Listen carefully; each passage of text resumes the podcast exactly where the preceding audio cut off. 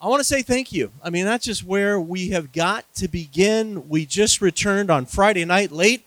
Seven of us uh, that traveled uh, to this incredible island of Cuba. Thank you for your prayers. Thank you for your gifts. Uh, we're going to be showing you, I think, about 75 pictures and videos and everything, take you on a journey. Uh, this was the team where we traveled, starting on the left, yours truly, and then Wayne with the thumbs up over there. You're going to be hearing from Wayne a little bit later. And then James, my son James, videographer that for the church, he travels with us. Pastor Justin Mendiola, he's a police officer that is not here today. He's working. Austin Foxworthy is our children's pastor. He's preaching. Daryl Wright is our uh, contact in Cuba. Uh, right here, AJ Venegas used to be a pitcher, professional with the Dodgers. That's why we brought him to Cuba. He was a rock star. And then uh, John, right here, John attends followers, but he actually is out of state. And um, great guy. And um, you'll only be hearing from Wayne and myself just because all the other team is away. Let's talk about uh, just Cuba a little bit. Cuba is just uh, the largest island in the Mediterranean, and uh, just 90 miles off the coast of Florida, a communist country. What's that? Oh, in the Car- Caribbean, excuse me. Yeah, I said Mediterranean. There you go. That would be a miracle. So, in the Caribbean. And uh, communist, 1959, Fidel Castro, we kind of know about that. And ever since, been a communist country. Um, the, the island, many confess to be Catholic, and you kind of think, oh, it's you know Catholic, but 10, it's less than 10% of all the quote Catholics even attend uh, Catholic mass, so to speak. This is a country that's dominated by Santeria. Santeria. And we're going to be talking about that a little bit. This is a voodoo type based, cultish, um, uh, mystic, really satanic uh, system of belief. And you're going to be hearing more about it that brings many people into bondage. And uh, we'll talk a little bit more about that. But in the midst of of, of, of this and the spiritual battles, economically and, and spiritually, and even from the government, which we'll talk about, there is an amazing work of God that is happening in Cuba. For example, this will just give you the big picture. In 1993, there are 1,100 house churches. The Cuban government does not allow the church to have land to build church buildings. This forces the church into homes. And now, today, there are 28,000 house churches in Cuba. It's unbelievable what God is doing. It's one of the fastest birthing of churches in the history of Christianity. Probably only second, really, to, to China in terms of just numbers. And it's phenomenal what God's doing. And it doesn't surprise us. Jesus said, I'll build my church, and the gates of Hades will not overcome it. That's his promise to God's people everywhere. Even when the gates of Hades seeks to come against it, uh, Jesus builds his church. And it's really, honestly, it's in the most difficult areas of the world that we see the greatest movements of church growth happening. And uh, it's where Hades is pushing back. So this is us flying into Cuba, the island. This is a picture I took out my window. Actually, I was walking on the wing right there. No, never mind. Uh, as we flew in, we you know Cuba's a long island. We flew in over here to Camagüey, where we landed. We're working from the east to the west. We would end up in Havana, and uh, so here's a picture of our team. There, the first place we went was to uh, a pastor named Juan, his uh, church. Uh, if you know anything about Cuba, and maybe you do, you think about all these classic cars. Really, Cuba is stuck in the 30s and the 40s and the 50s communism has just shut down any kind of really, you know, development. Uh, socialism is just a joke. If you, I know it's kind of a political thing right now, and a lot of people are, you know, think it's great. Travel to a socialist country, please. Just go there, and afterwards you will completely change your mind and realize we live in the greatest country in the world. Uh, but you know, let's leave politics aside and I just want you to see uh, the team there. This pastor I'm going to talk about a lot right now. This is Pastor Juan.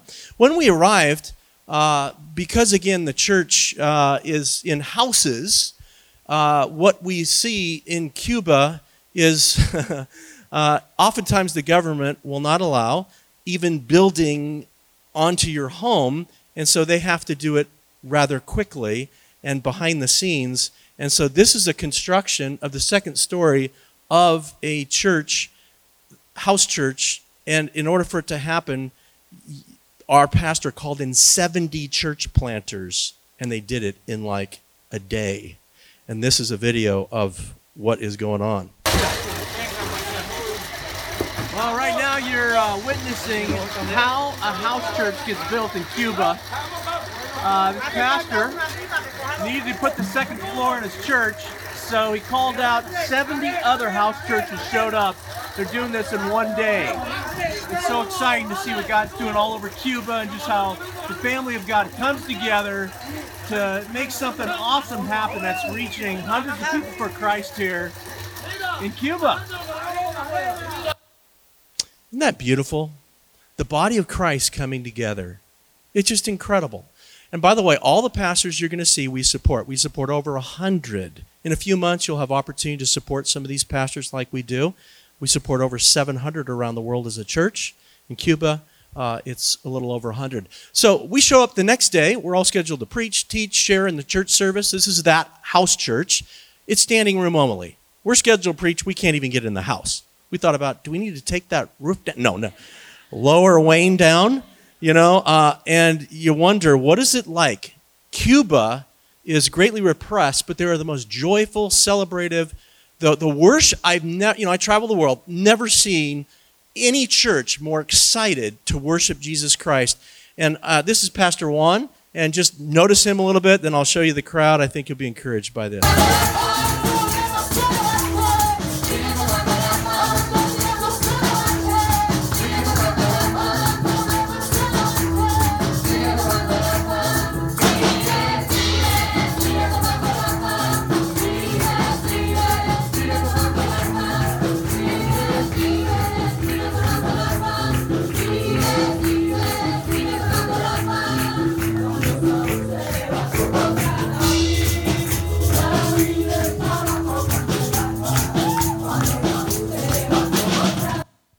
Man, I got to work on my moves, don't I?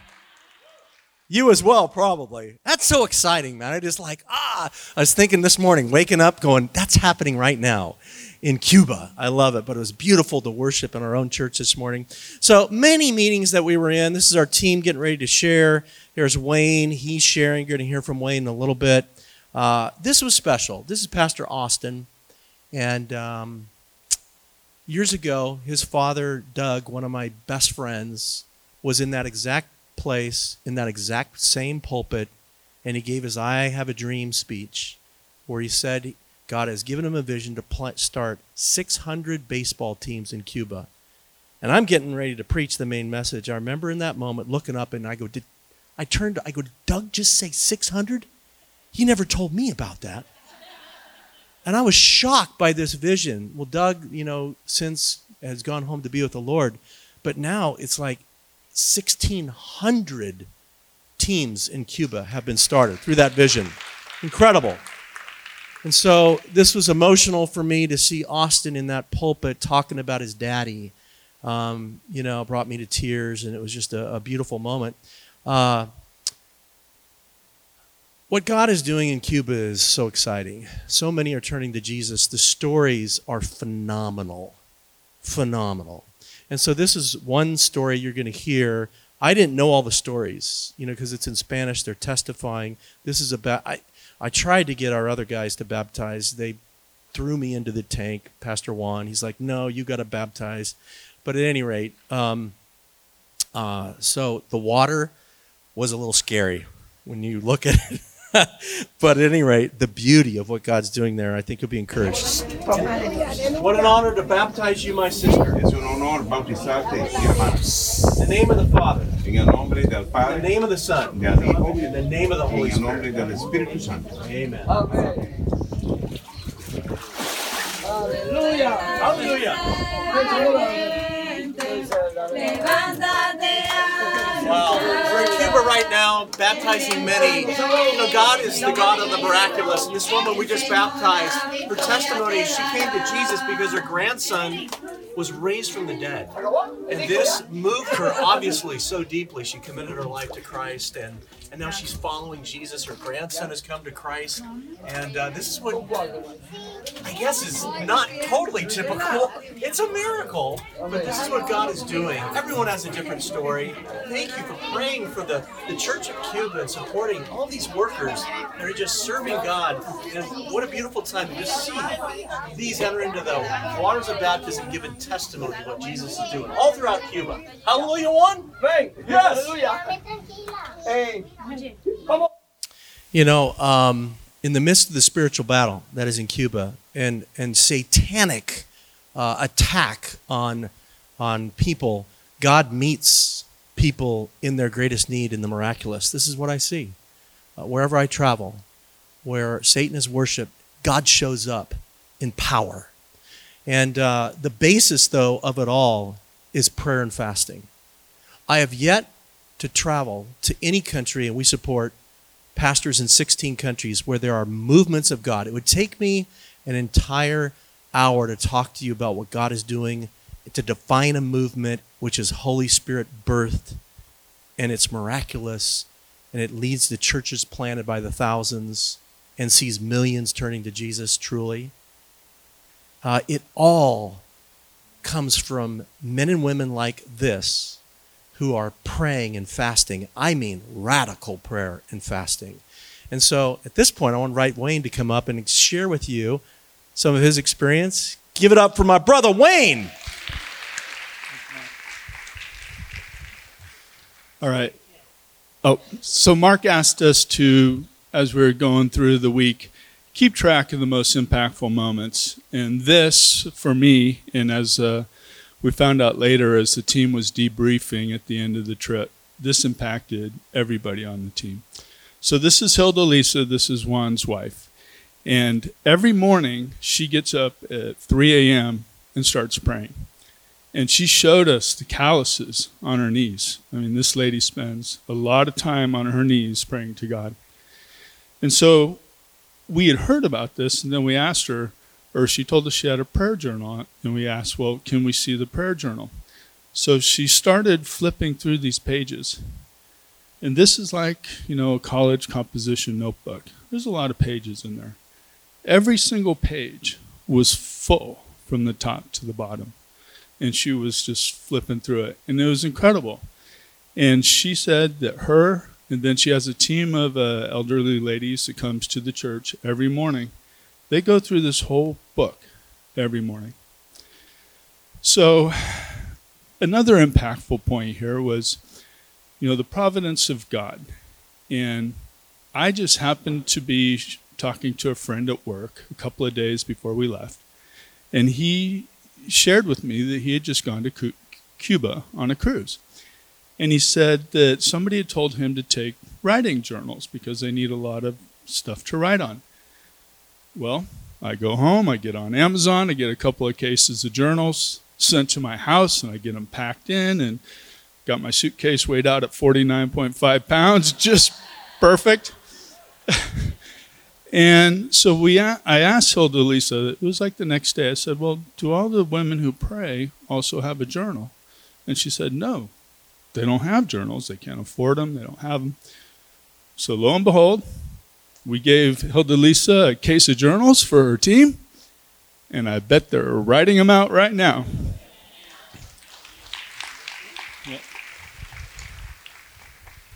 All right, we caught a glimpse of Elizabeth, and this picture was taken on Monday. We went back and we uh, shared some more stories.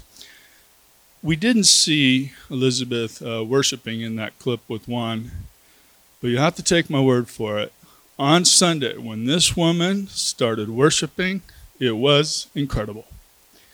Dancing back and forth, singing with abandon to our Lord. And so, Monday night, I went up to her and I, you know, through the interpreter because I don't speak Espanol. I told her how impactful her worship was to me, and I told her, and this is true, I'll never forget it. It was that incredible. Well, that in turn, you know, made her emotional, and Uh, long story short, I shared a, a picture of me and Delia and our family. And she said, I will pray for you for the rest of my life. Yeah. So, again, providence of God, seeing the day before Hilda Lisa and understanding her prayer life, and then taking a hard look at my own and thinking, wow, am I falling short? So I needed a prayer accountability partner.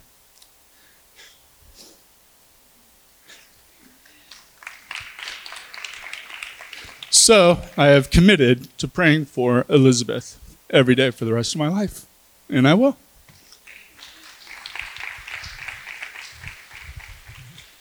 All right. And so here we have in the center in the blue shirt Ilardia. And he came up to me after the service and after all the baptisms were done and, and said that my testimony really spoke to him.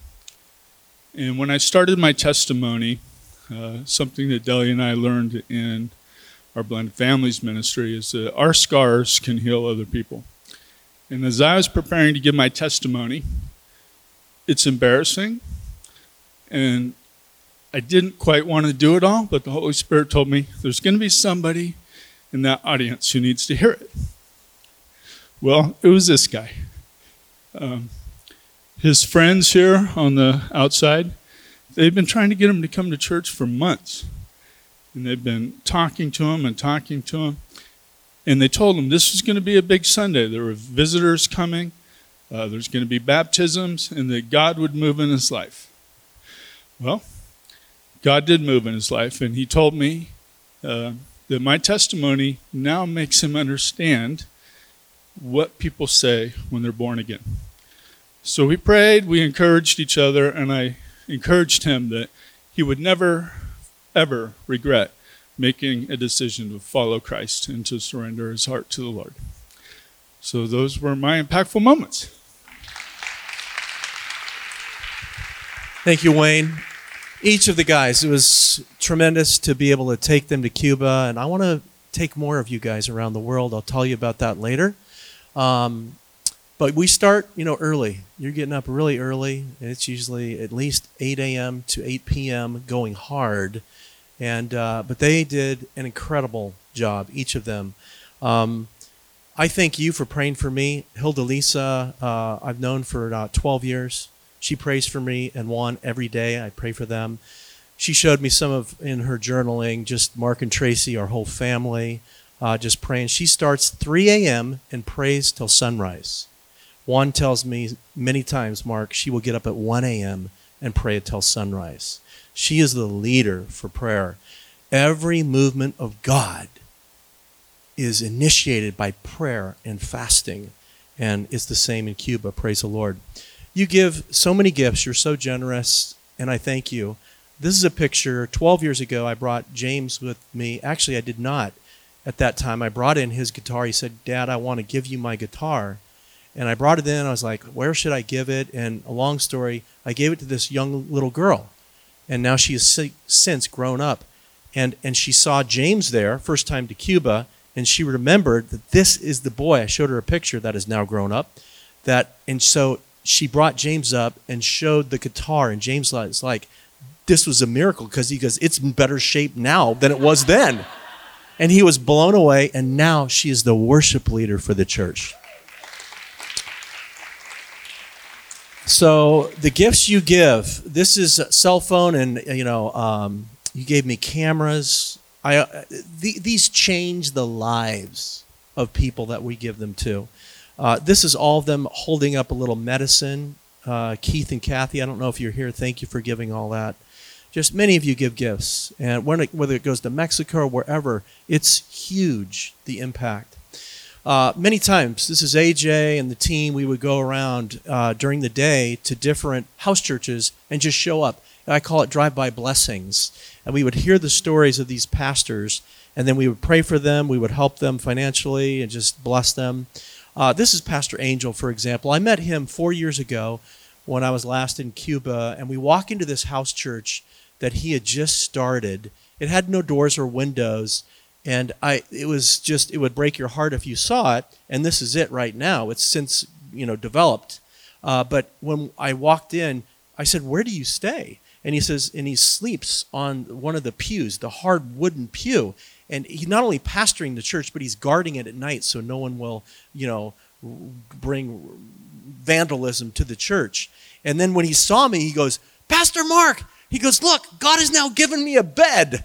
And this is right behind his pulpit, you know, this bed where he preaches, and he was so excited. And, uh, you know, then he had told me, he goes, I said, What's going on in your life? He goes, God has given me the opportunity to go three hours away to a place called Holguin, where there is no church at all. And this is his quote. He said, From my hands to my feet, I dedicate myself to God. I'm willing to go to Holguin right now to bring the gospel to a place where there is no power, there's no electricity, and there is no church. And we just hear that, and I just go, Would you be willing to go for the Lord Jesus Christ where there's no power, no church, and bring the gospel? I love, isn't that a great picture? Pastor Angel, pray for him. This is Pastor Luisito. Oh man, his story. And again, we support him.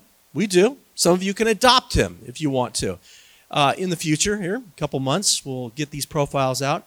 So at age 16, he was sent to maximum security prison for 26 years because he lived a life of crime and he was caught with a gun in Cuba.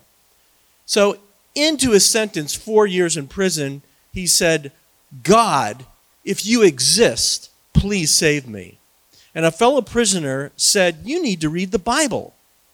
And he said, I never looked at the Bible. He said, I read Psalm 23 and realized God exists and believed on Jesus right then and there. He and the other prisoner had the Bible were the only two believers in the entire prison. He started studying the Bible with abandon, and then he started Bible studies, training, teaching the Bible to other prisoners eventually, watch this, he started 19 Bible studies in that prison, different groups. He, sent, he served eight of his 26 years and was released because of good behavior. They're like, man, I think you're rehabilitated, you know?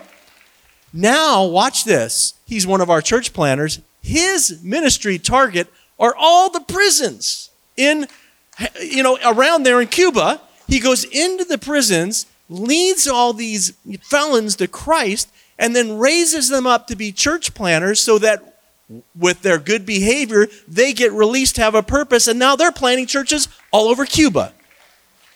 It's incredible. He's written his own five like little booklet discipleship series, and uh, someone in this room gave quite a bit of money to support that ministry. Five uh, 100 sets of this material. Thank you for that. Amazing. Uh, this is Pastor Uni. We support him. He is just a joy. He doesn't know a lick of English, but you're going to hear him try to speak English here in a second. He is raised in a family where his father abandoned him when he was a young boy. He got very bitter. He turned into boxing and violence and anger. He then worked as a carpenter and he cut off two of his fingers. You'll notice two of his fingers are missing. Well, he ended up at Juan's church and heard the gospel for the first time, turned his life to Jesus Christ. He's now a church planter that we support. In a few months, you're going to hear his whole story because James is doing a special feature on his life. But I asked him, I said, Could you please tell everyone in our church just a thank you to Three Crosses? And this is him, not knowing English, doing his best. And again, this guy has a great sense of humor. Video it. Thank you, Three Crosses. We're with Uni. He is the man. This guy is just tearing it up for Jesus. And uh, what are we going to say again? Thank you, Three Crosses. Thank you, Three Crosses. Now, this is his wife and him. Is that just the most precious picture ever? I mean, they are a joy to be around. All these Cuban pastors, they're an absolute joy in the midst of so many difficulties. They smile. He's, he's like, this car behind him, he is trying to fix up. I, Wayne, how do I describe?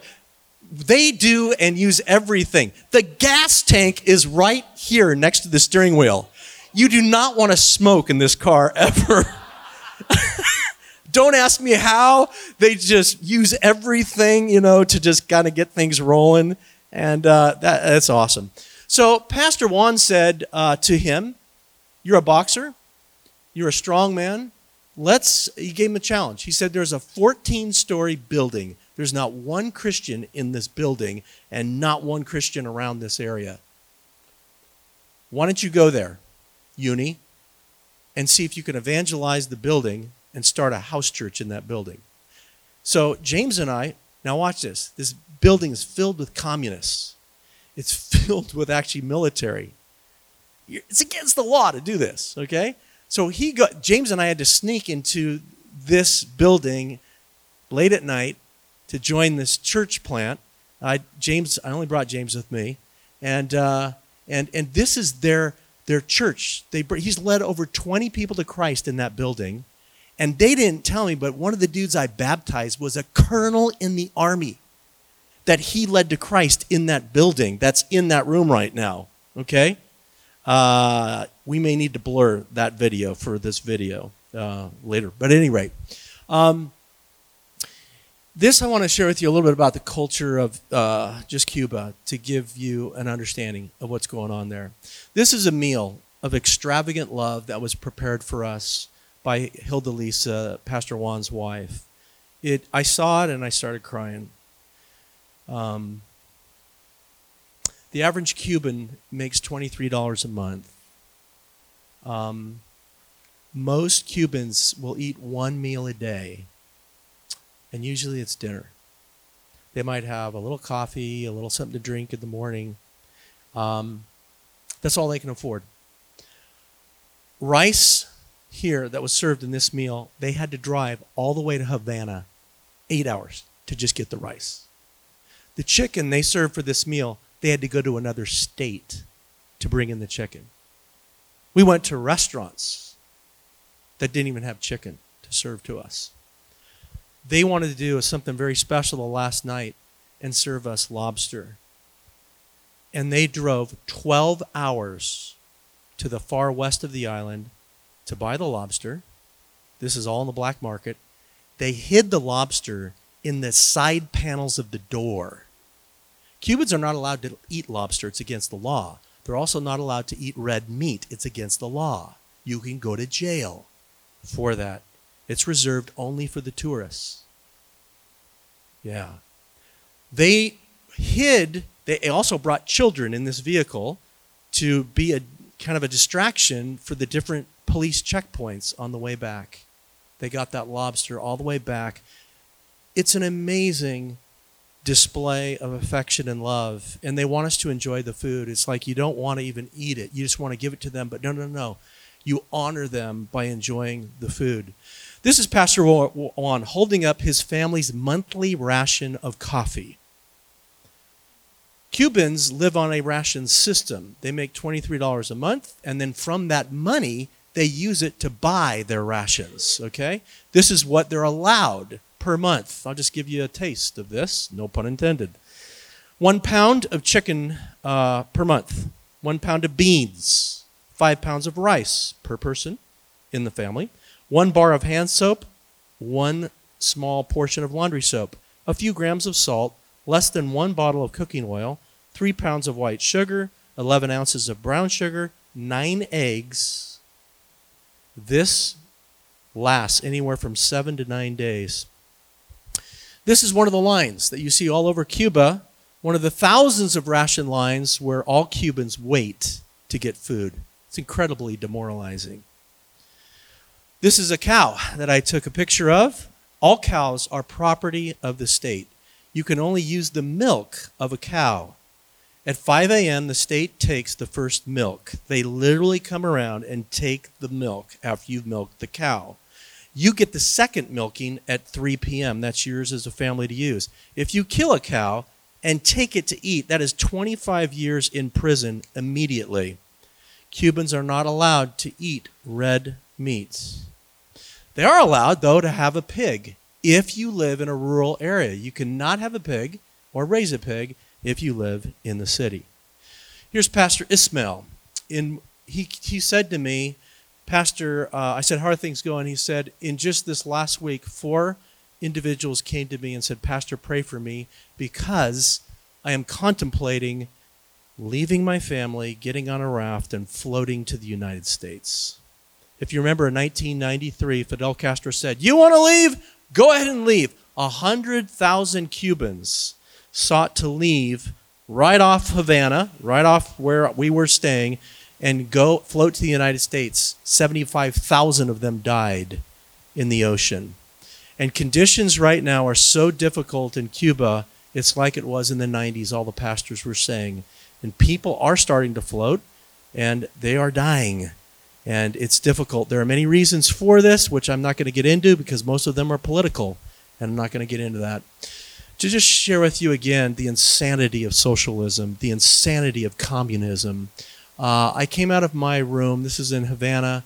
We are on the eighth floor, right, Wayne? Seventh, seventh floor. And I walk out of my door, and uh, and I run into this dear woman who was the maid coming in, and she was walking up the stairs, you know, and I, I saw her, and she was just full of sweat and I, I said, and I, and I, saw her go to our door where she was going, the maid. And, and I said to her, I said, ma'am, I said, did you just walk up the stairs? And she said, yes. I said, how come you didn't use the elevator? She said, elevators not for Cubans, only tourists. And she came in and, I mean, it so just ripped me up.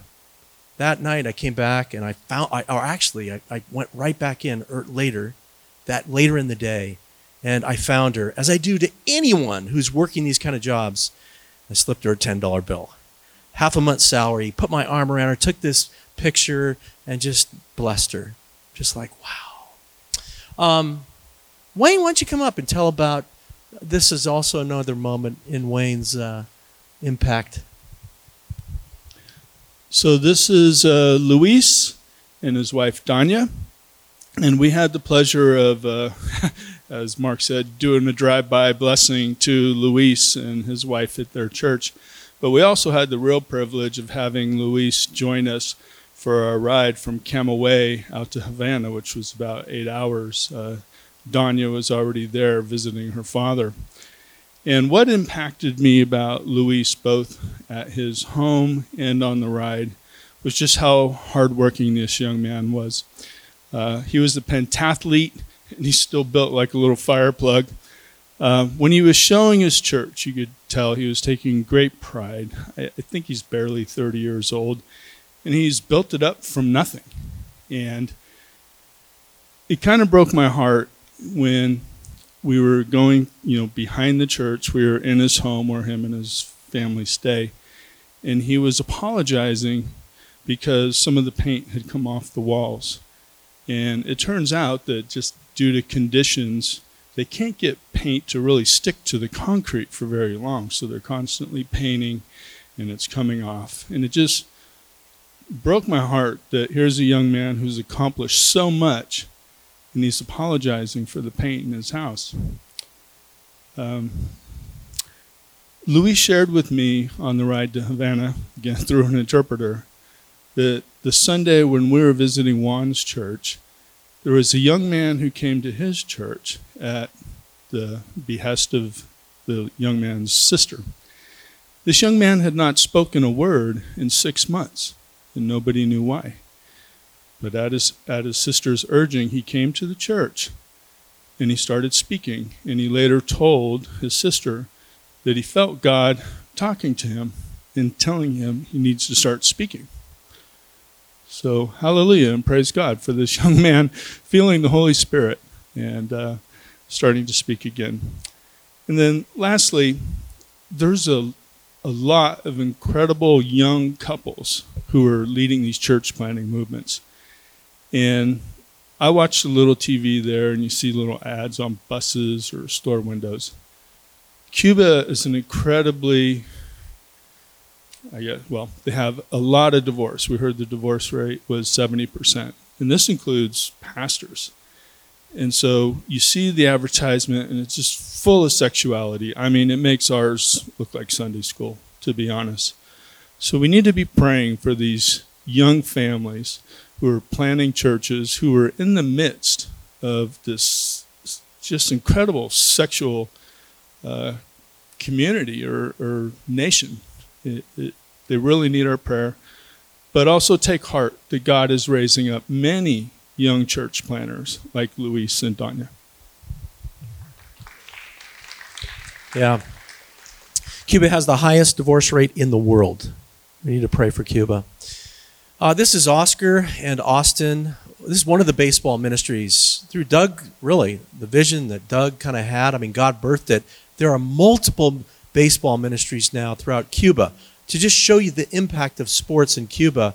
This guy, Oscar, he drove, watch this, two and a half hours to get that much of baseball equipment.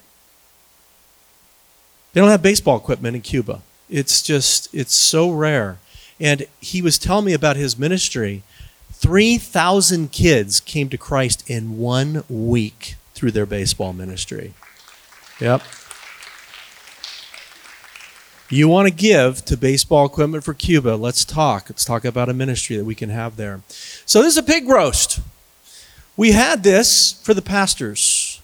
This is a huge treat for the pastors to be able to eat. It was such a joy for us to do this for them, to provide this for them, and then to just see them eating pork to their delight with joy in their faces. Uh, you can make your own conclusion from this picture. I did that for you. Okay, let's keep moving along. We're going from the east to the west. Now we're going to move to another province called Sancti Spiritus. And this is Pastor Arnell. This is one of the leaders uh, for the, the, the, church planters that we support.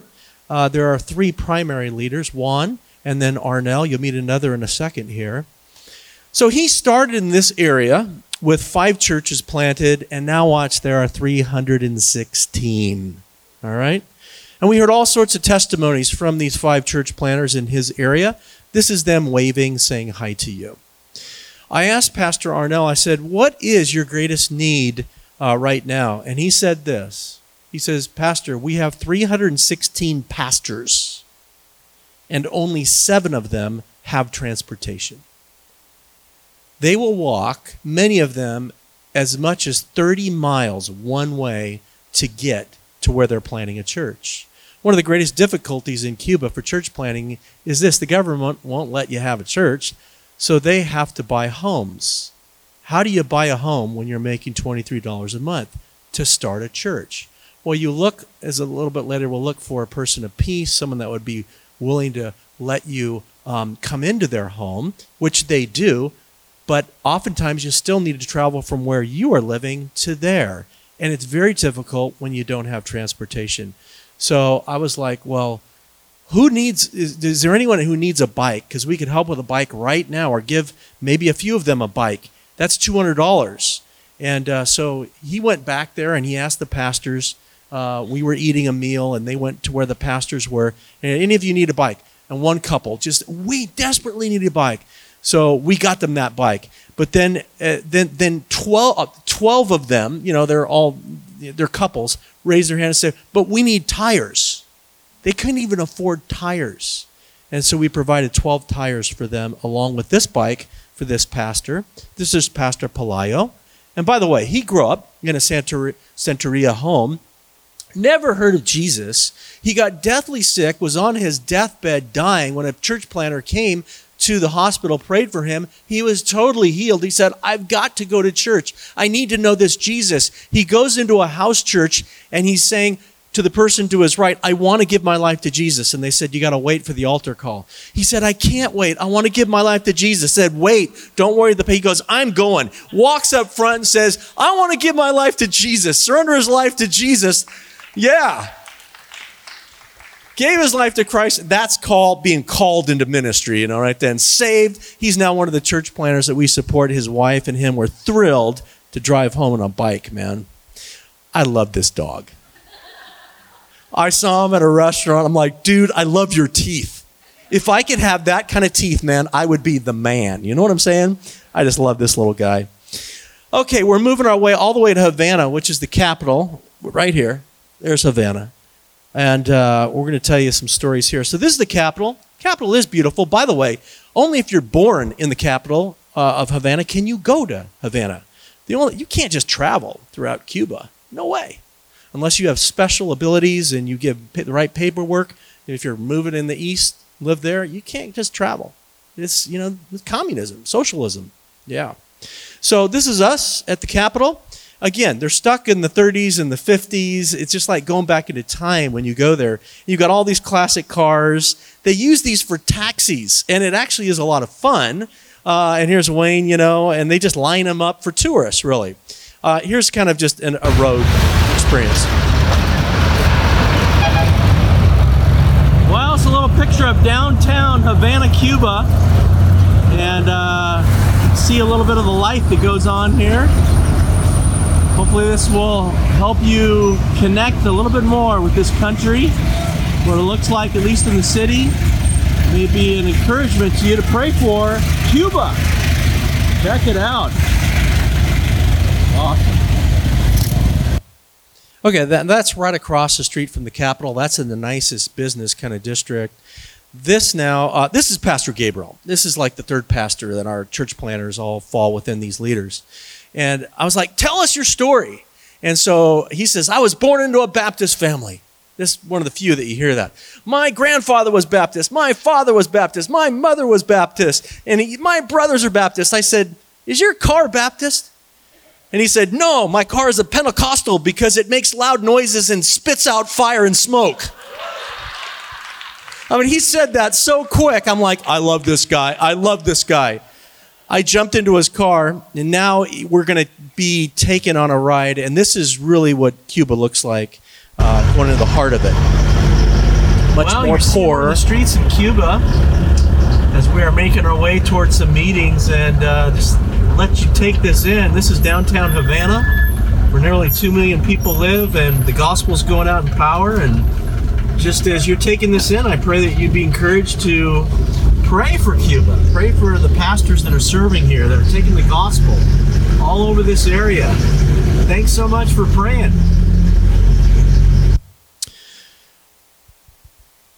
I asked Pastor Gabriel as we uh, listened to many of his church planters, and his church is just up there a little bit on the left hand side. I said, How are things going in your church?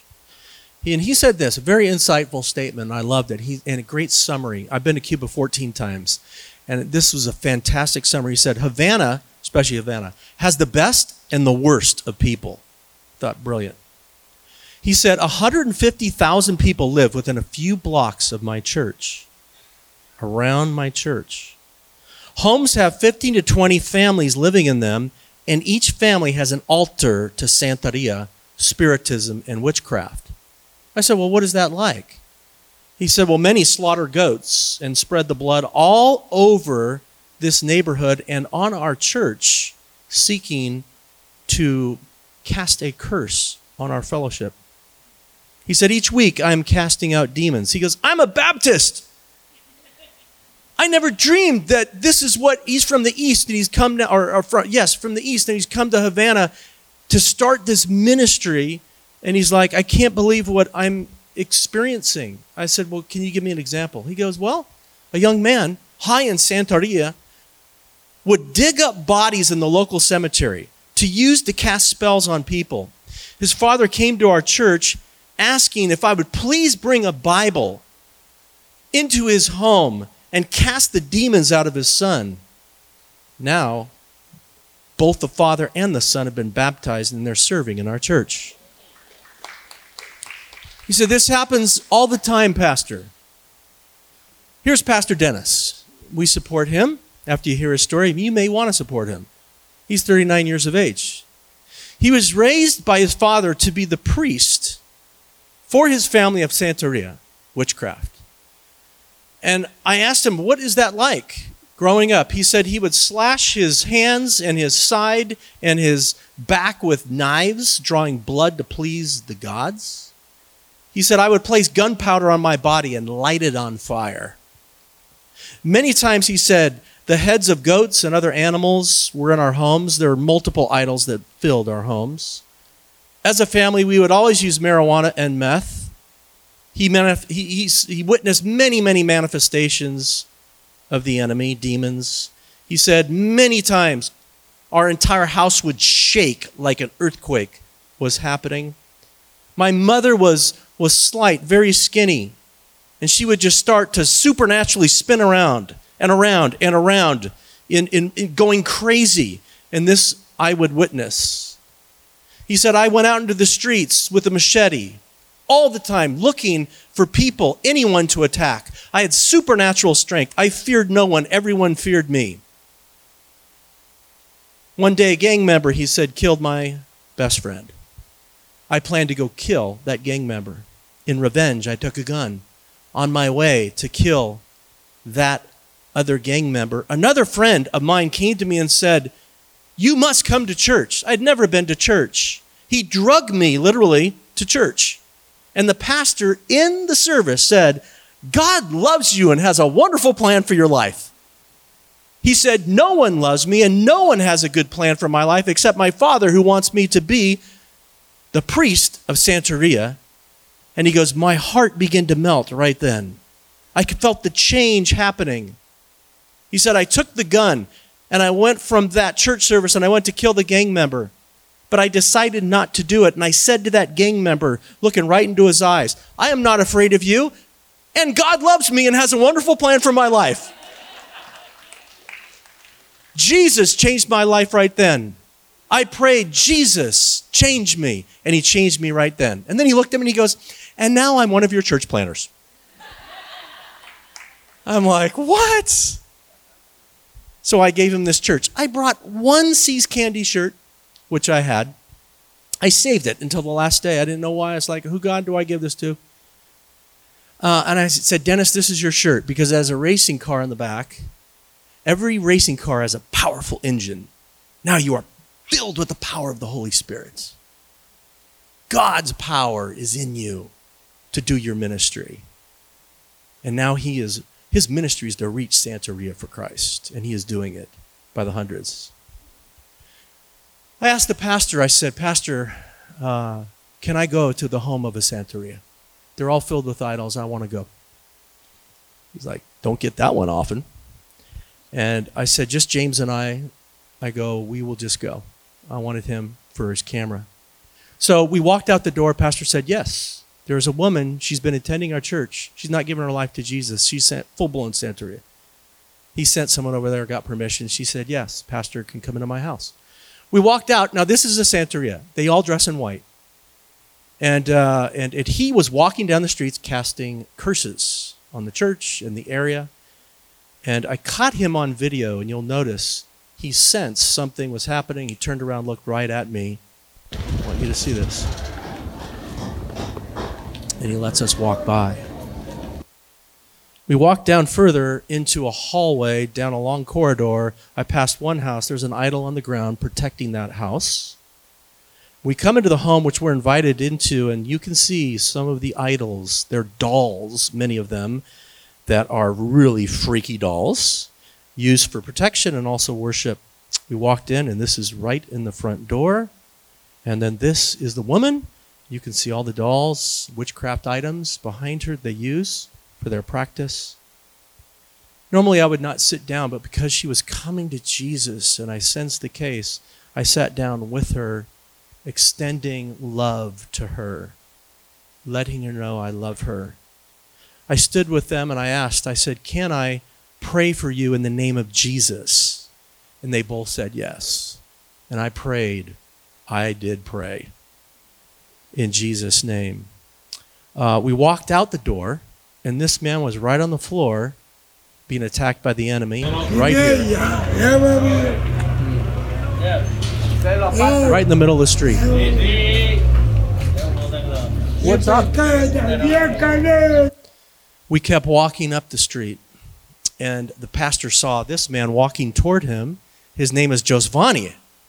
And the pastor said, one week ago, this man came to our church. He walked into the church door and he says, I don't believe in your God. I don't believe that you have the power to deliver me of demons.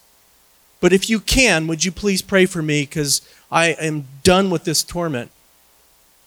He goes, I still don't believe that your prayers will help.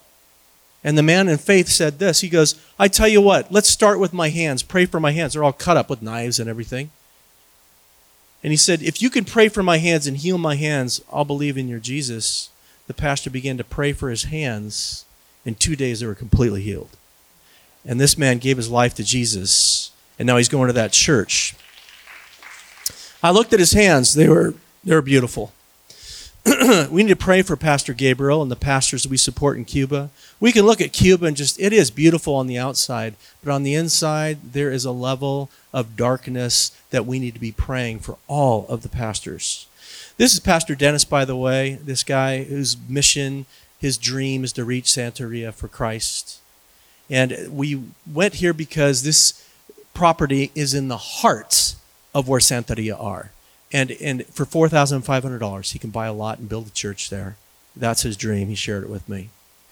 Um, I want to share with you this picture because this one perfectly illustrates, and it's not often that you get a picture like this. And I'm so glad we were able to bring our team to this is rural area of um, Havana.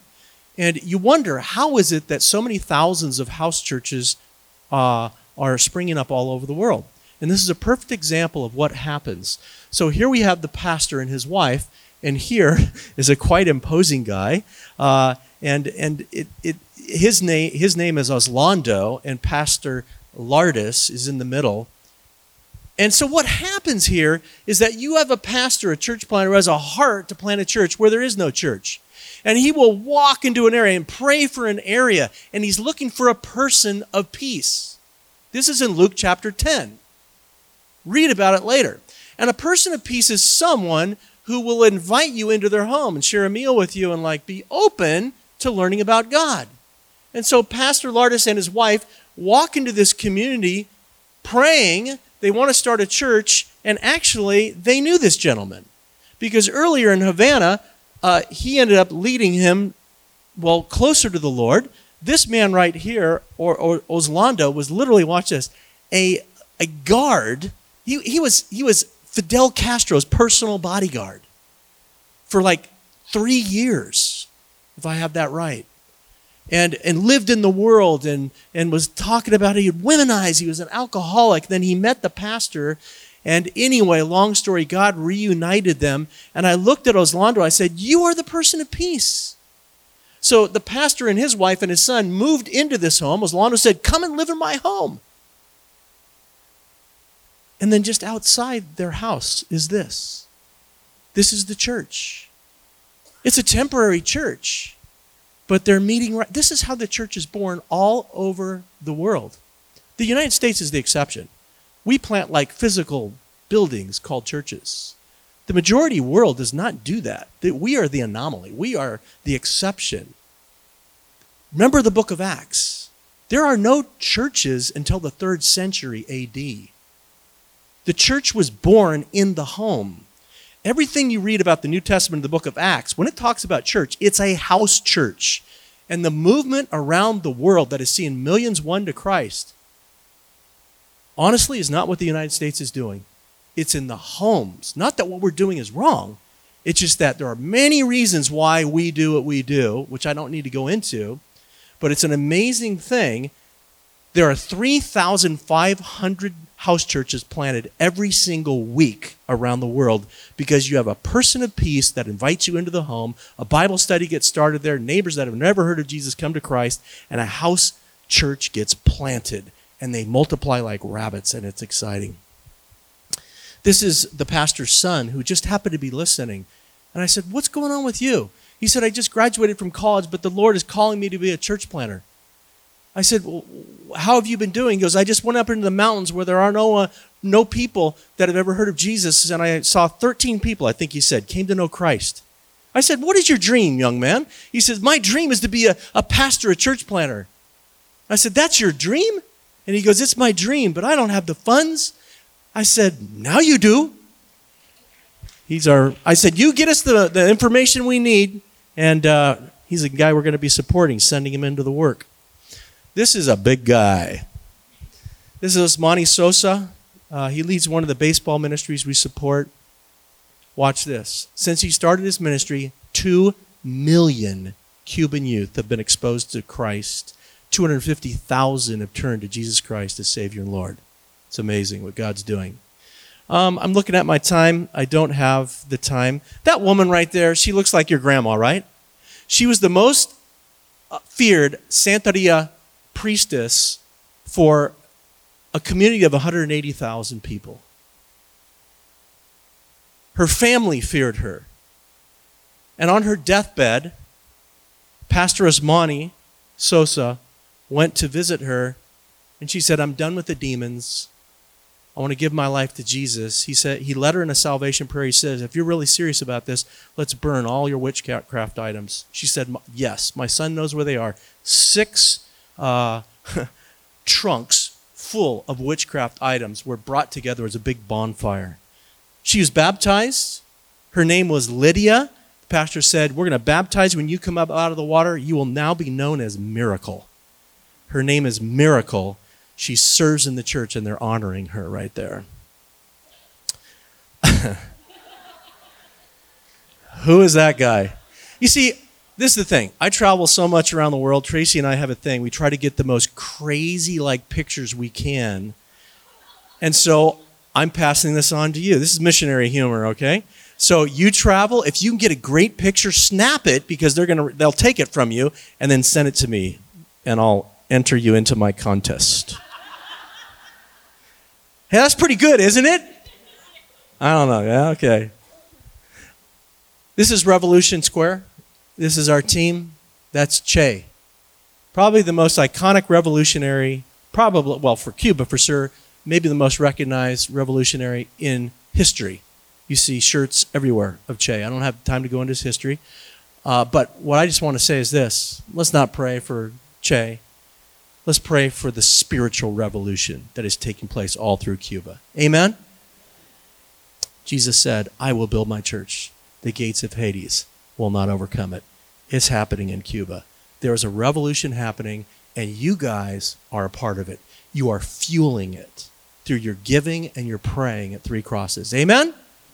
Let's pray. Lord Jesus, so much more could be said, but what you have said is what you wanted to be shared. And I just pray that you take these words, you encourage our hearts. You let us know that you are the God over all evil. You are God sovereign. You are God over the nations. Whether it's communism, socialism, whatever it is, doesn't matter. Governments, you're over it all. You are the King of Kings and the Lord of Lords, and you're building your church. And it's thrilling to see what you are doing and to be part of it here in Castro Valley and around the world. Lord, I pray that you would encourage our lives this morning. Let us know whatever's going on in our lives, we're part of something bigger. If we're not a part of the big thing, man, we need to wake up and become part of this.